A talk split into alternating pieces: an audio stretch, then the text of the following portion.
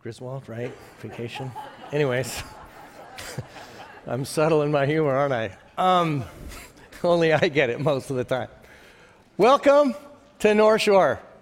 Happy Sunday morning. If you're stressed out about uh, this afternoon, just we're going to get done in plenty of time for the Seahawk game. Okay, so just just don't worry about that.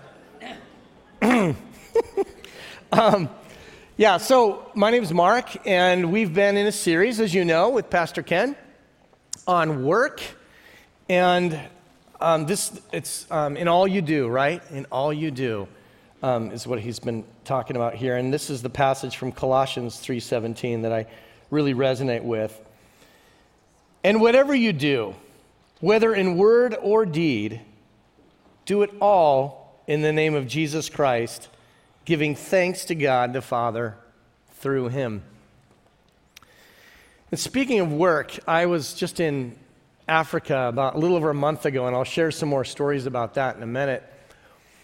But I had a chance to, uh, to see some folks that were working, and I just wanted to share this because I think it gives us a little bit of perspective, maybe, on some of our jobs um, if we're struggling. This is where you buy sand and gravel. right here. Those rocks that you see, um, they're so big. I mean, you can just tell by the, the guy back there. they take two or three people to pick up. And they turn those into sand and gravel with no machinery. This guy here, look at the smile on his face. He's actually breaking up those rocks with a sledgehammer, one rock at a time. And we got to engage that with him. He actually showed us like where to hit the rock to, to break it up easily. And um, that's, that's what he does. And then this next slide, this woman, she doesn't look quite as happy. Um, she's got a hammer that she's using uh, to break those rocks up into even smaller rocks. This is not a, a, prison camp, my friends. This, this is people going about their daily job, and this is what they're doing. And they're earning less than a dollar a day. So, again, it's just perspective, right?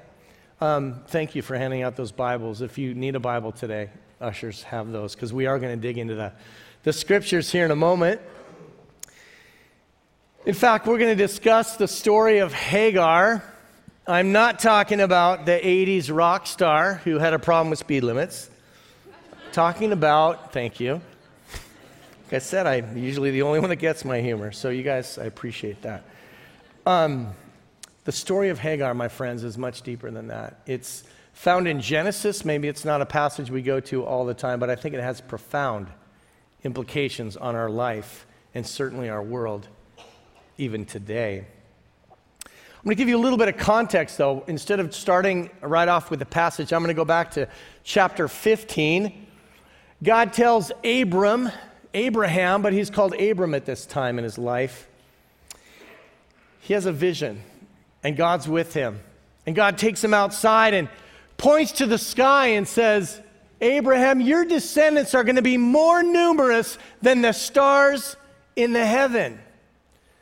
Well, that's pretty awesome because right now, and he recognizes this actually with God. He's like, you know what? I have no heir, I have no children.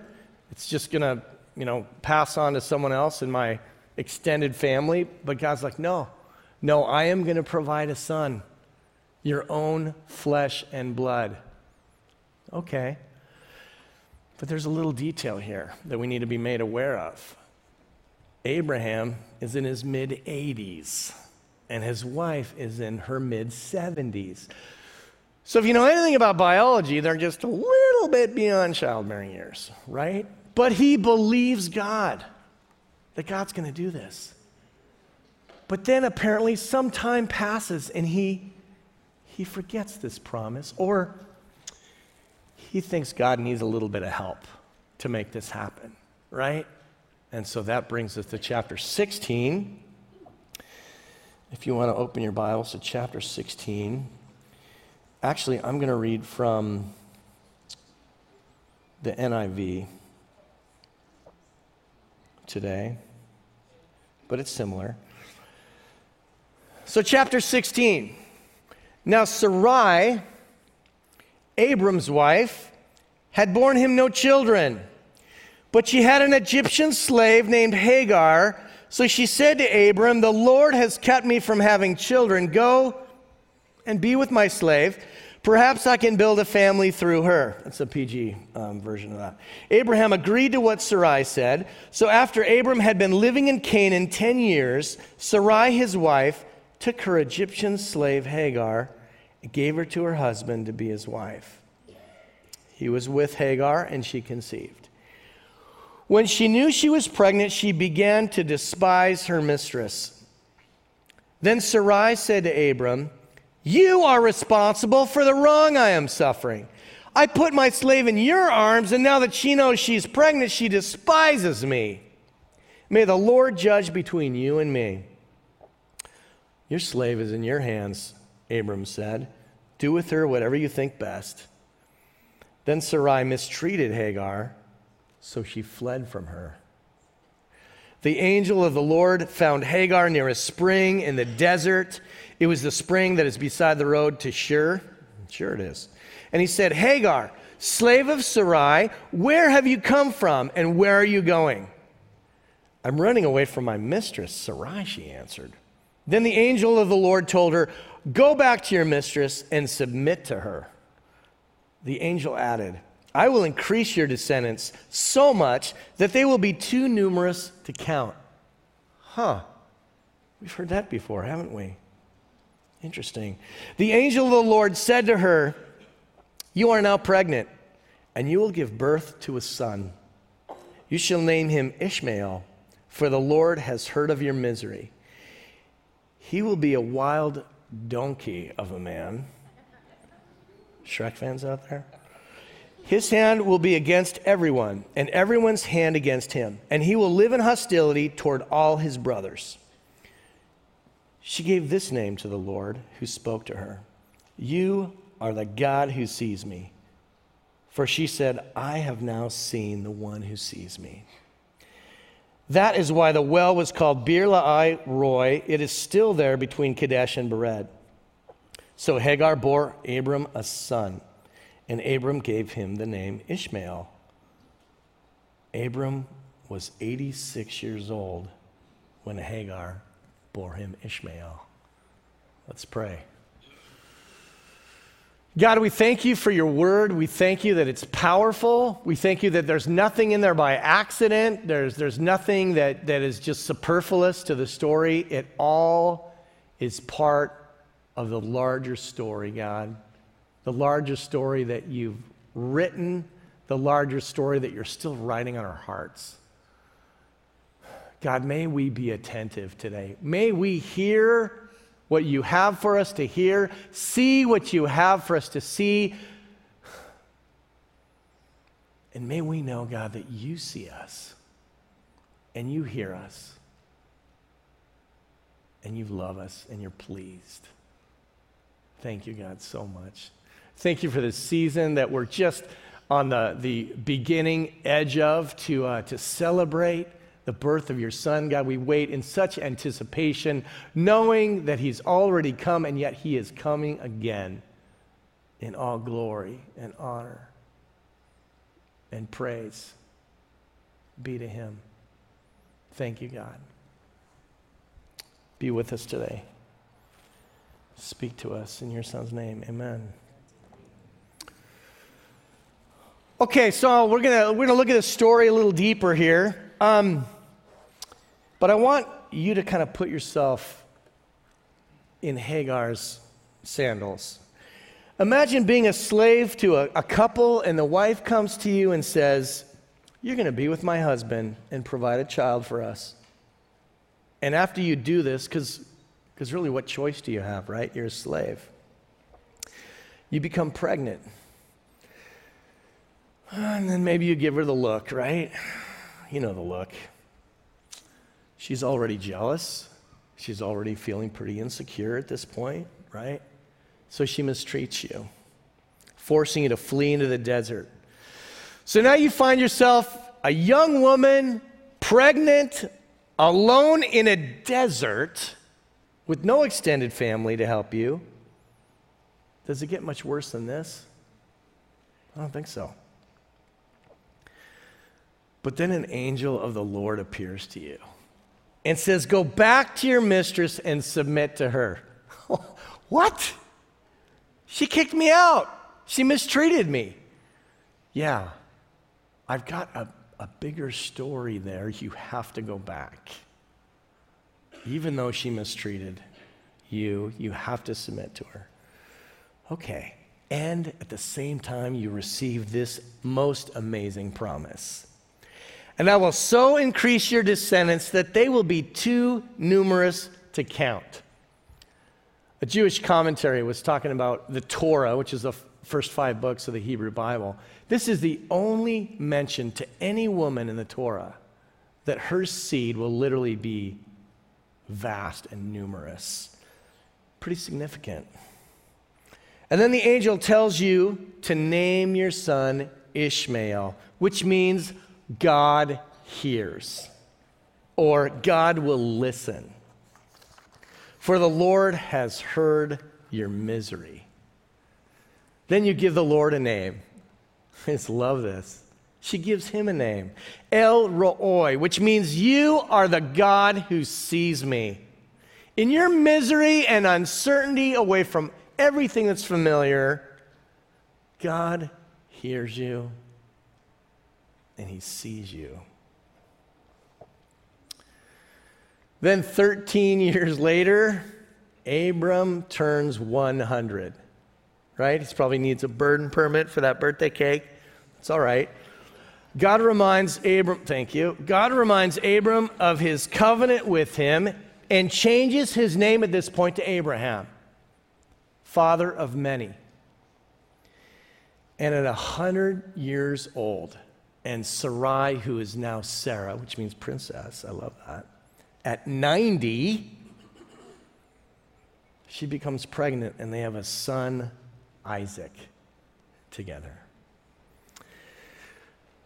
But then later in the story, chapter 21, Sarah, believe it or not, gets angry again.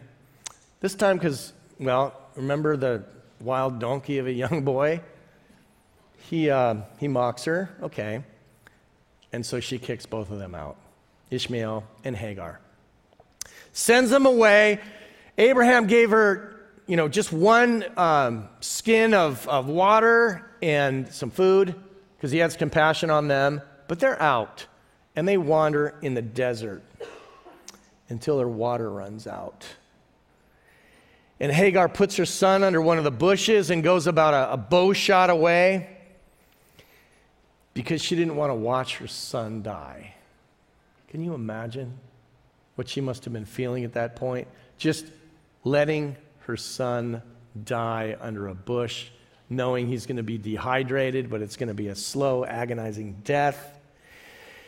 And as she sat there, he began to cry, and God heard the boy crying. Why? Because that's his name.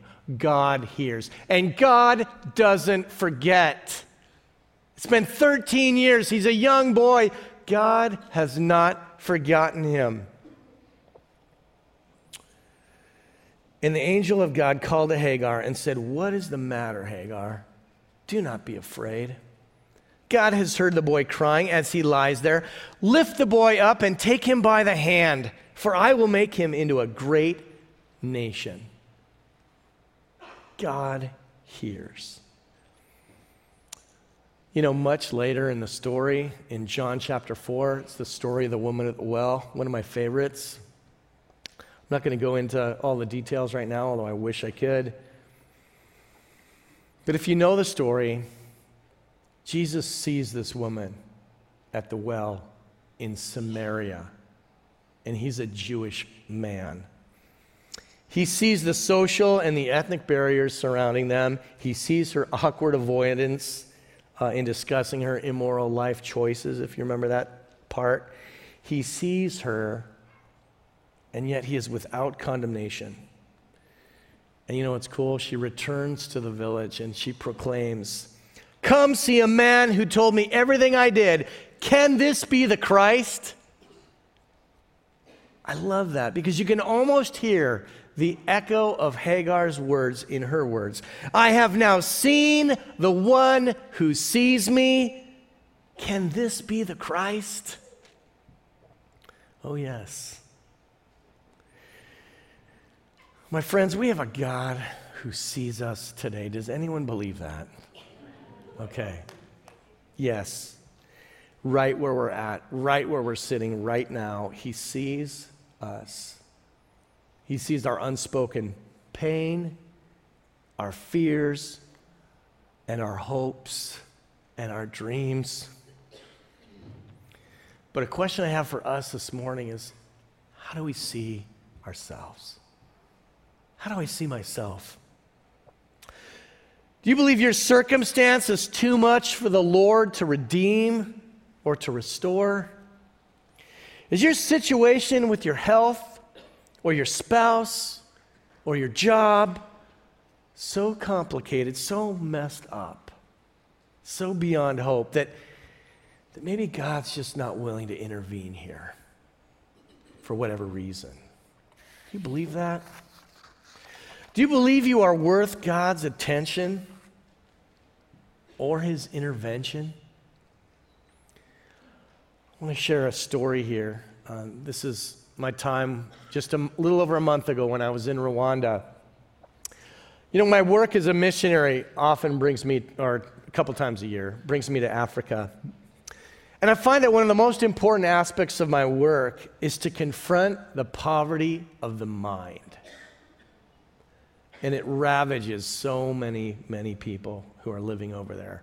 Years of colonialism, slavery, false teachings, witch doctors, and curses have convinced so many of these people that they can't do anything to improve their lives, that they're cursed, and whatever they try to do will fail.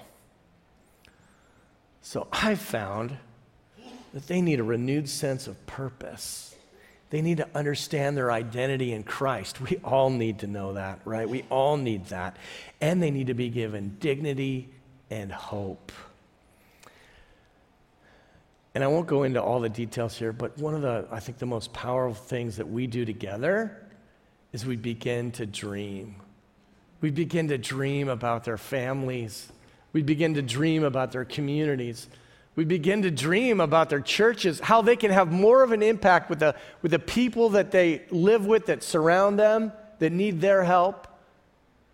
And they begin to, to work towards solutions to make that a possibility and to be the, the ones that actually make, make that change. But it begins with a mindset, my friends. It begins with a mindset. And I'm going to share with a, a story with you right now about Lillian. Lillian's one of the um, women who was there a year and a half ago. So we did the same training a year and a half ago and then just a month ago. So we repeated the training. This is Christoph on the left. I don't know if you remember him. He was here about two years ago. We had a missions week and he came and spoke. He works for a ministry of reconciliation over in Rwanda. Just powerful, powerful work. He's the director there.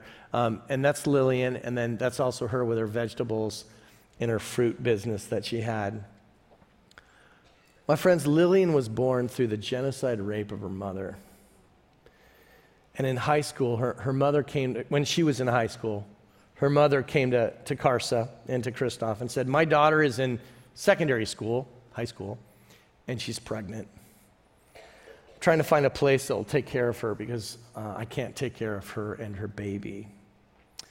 And so CARSA took her in and they helped raise her baby these, or they helped raise her baby these past six years. So in July 2017, a year and a half ago, she attended this training that we did, and then she shared her story. She came up and she shared her story with this new group of people just about a month ago. And this is what she said. She said, In July 2017, I found myself sitting where you are right now. At first, the teaching didn't make sense. But once I got out into the marketplace, my eyes were opened and I saw the importance of this. After I created a business proposal, I realized how rich I was from the training I received. I sold bananas, potatoes, and cassava. I started with 50,000 Rwandan francs. Don't, don't get too excited about that, that's only $56. And increased that to 500,000 Rwandan francs, which is only $560 but it's something, right? Significant from 56 to 560. And then I got sick. I despised myself.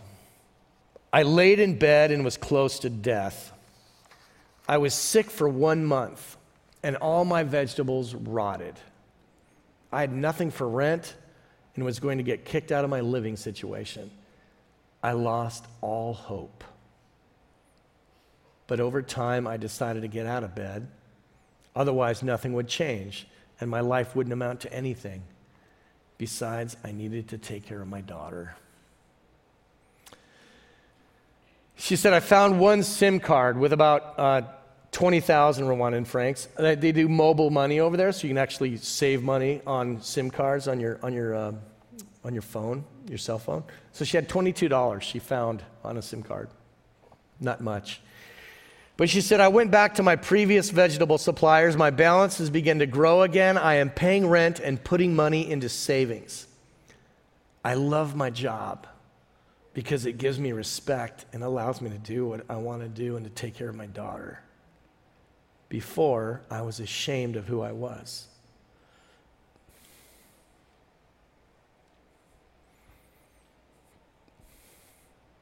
But my job gives me purpose and dignity. And then she says this the most important thing is our mind, how we think. Fight for what will allow you to move forward. Know your vision, your passions, and how your mind works, and respect the job you do. Imagine being Lillian. Your mother is reminded of her most traumatic experience every time she looks at your face. You're pregnant as a high schooler, and you're taken in by a ministry of reconciliation. They become your second parents. Finally, you find a way to become self sufficient and to have some level of dignity and respect, and then your past catches up with you.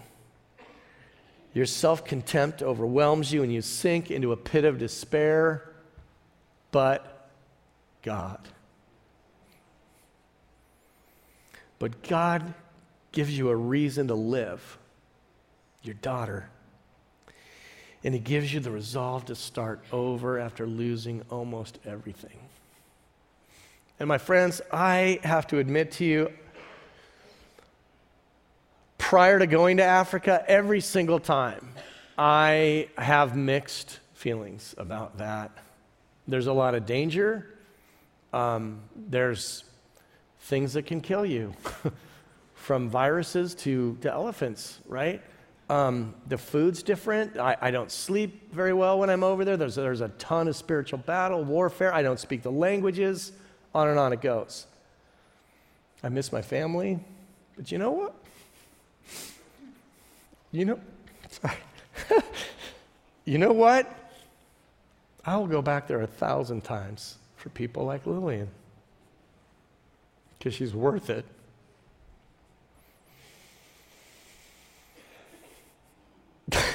Sorry. Okay. How do you see yourself? Do you have these self limiting beliefs where you don't even think God can, can love you? Oh, my friends, He loves you so much. How does God, sorry, jeez, I did not do this last service. How, just watch it. I didn't? Okay. So, how does God see us?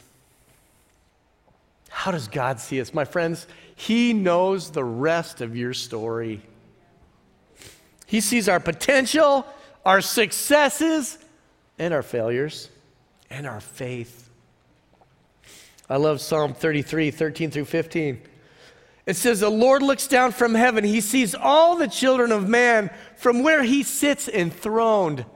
I love that. He looks out on all the inhabitants of the earth. He who fashions all the hearts of them all and observes all their deeds. My God, our God sits enthroned and he sees all of us.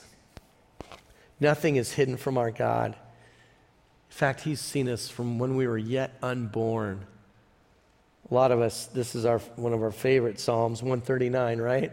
Verse 16, your eyes saw my unformed substance. In your book were written, every one of them, the days that were formed for me, when as yet there were none of them.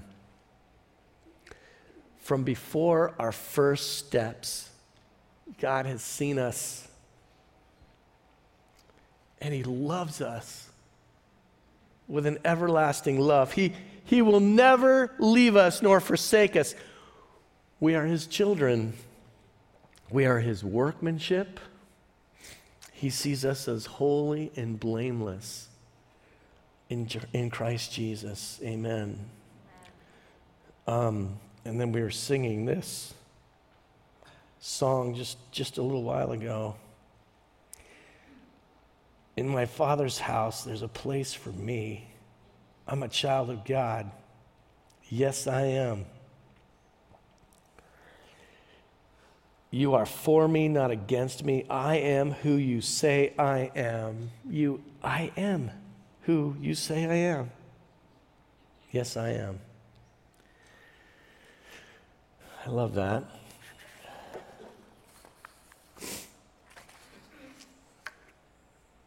And not only does God see us, but He hears us.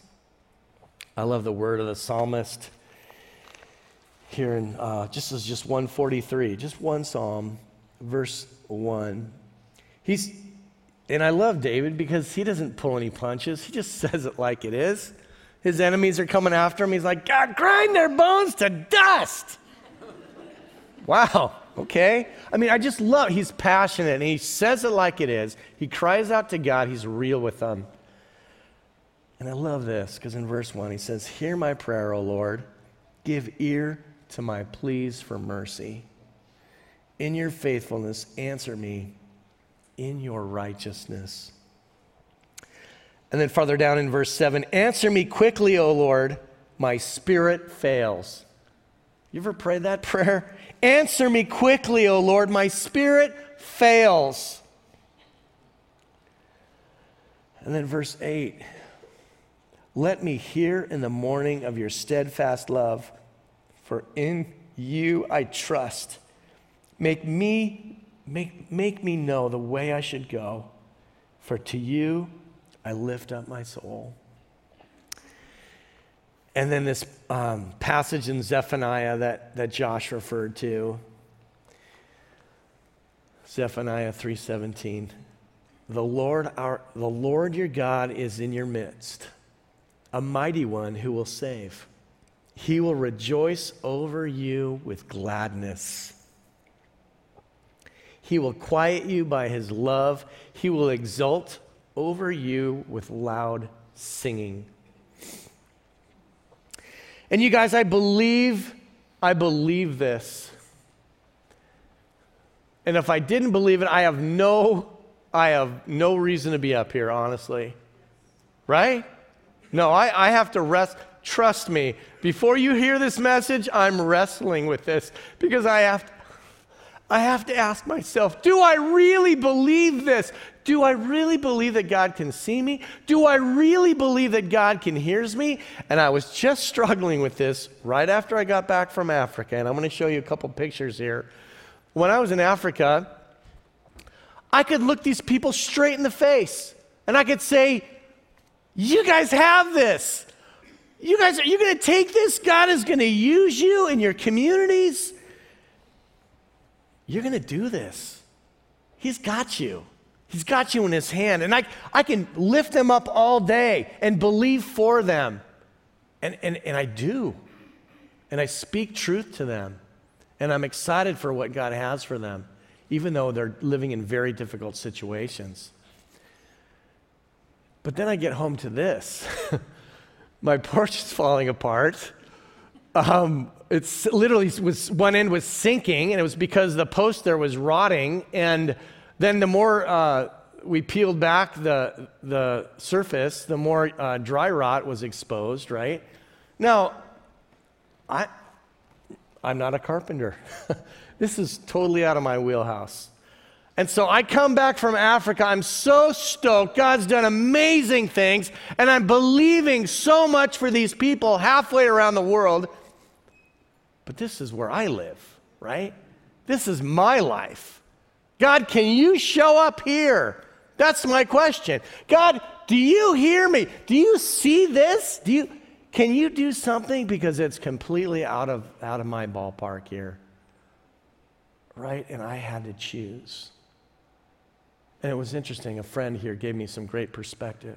So he's like, Mark, you can hold those difficult things for other people because you don't have to walk it out with them.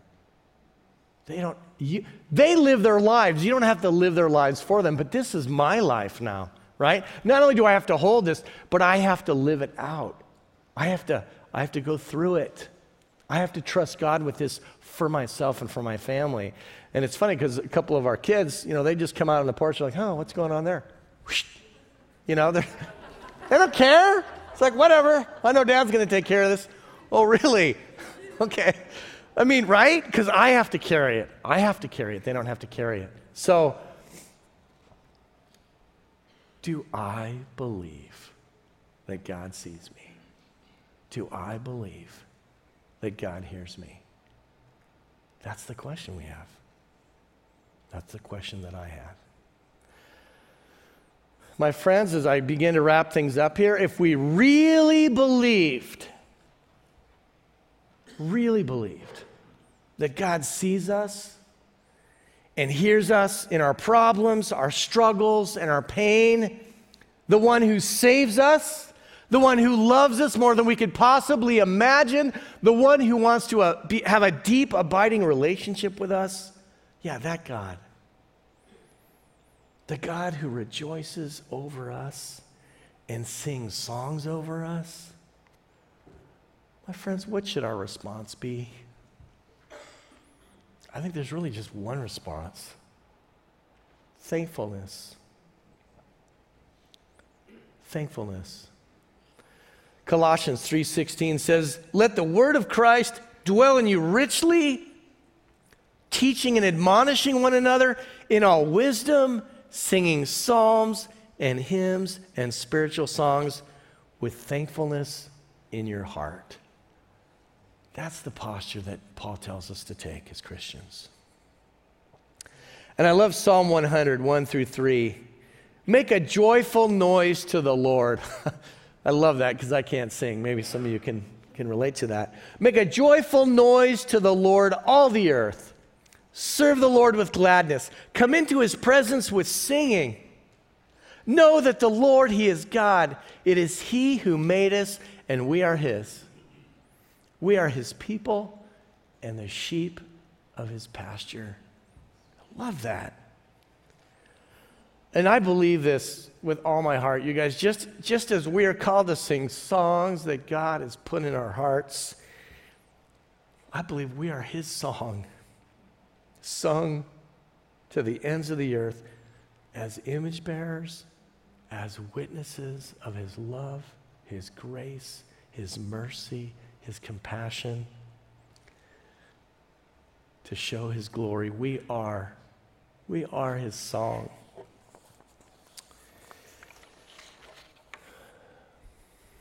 About 12 years ago, um, standing up on this stage was, was a pastor from South Africa, Pastor Titus.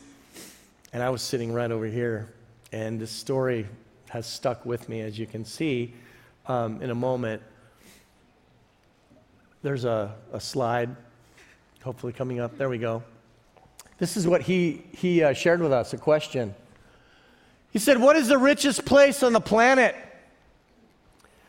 And I was back there thinking, okay, it's probably Alaska, right? I mean, just the natural resources. Uh, if you've ever spent any time in Alaska, it's like God must have had his lunch break there when he was creating the, the world. He had a little extra time just to, to work in Alaska, right? It's just, it's amazing. Um, or, no, no, no, no, it's not. It's, um, it's the Middle East, right? All that oil, and that's, that's got to be the richest place on the planet. And then he showed, showed us this. Um, my friends, it's the graveyard. The graveyard. Why? Because so many people go into the graveyard and go into the ground with hopes and dreams unrealized, with books they should have written, in songs that they had to sing, all went into the ground for whatever reason, mostly fear, I think, right?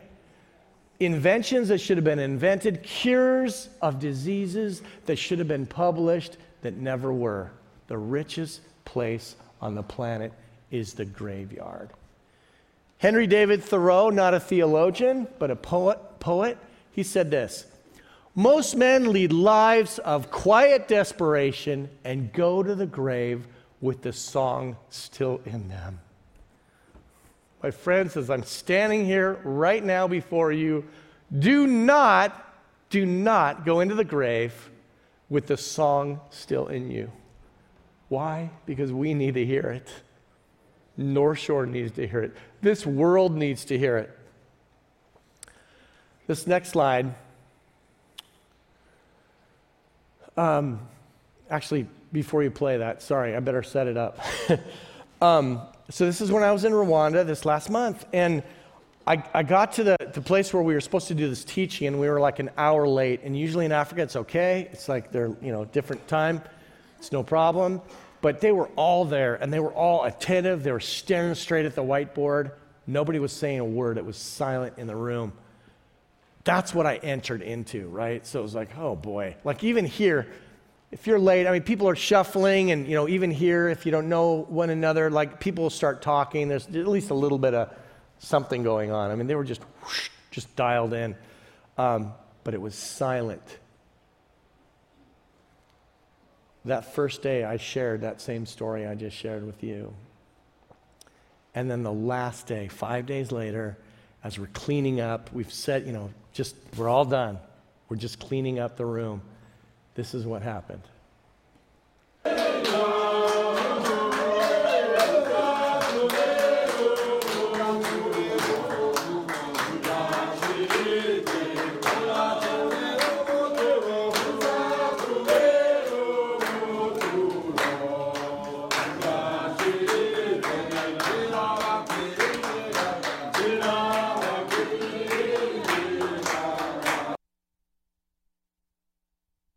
They were singing. The Holy Spirit filled that room, my friends. I don't even know what they were saying, and it didn't matter because they had a song in their hearts and they were letting us know what it was. Natasha, as we were leaving, she says this after the training, she told me this in the car. After the training, you can see how happy they are. They are laughing, and their minds have been changed deeply. Everyone is now singing their own song. What will your song be? What has God put in your heart to share with the world? Whatever the gift, the talent, the ability, and yes, the song. Don't go to the grave. With that still in your heart, we need to hear it. The world needs you and I to show up exactly how He's created us to be. Amen.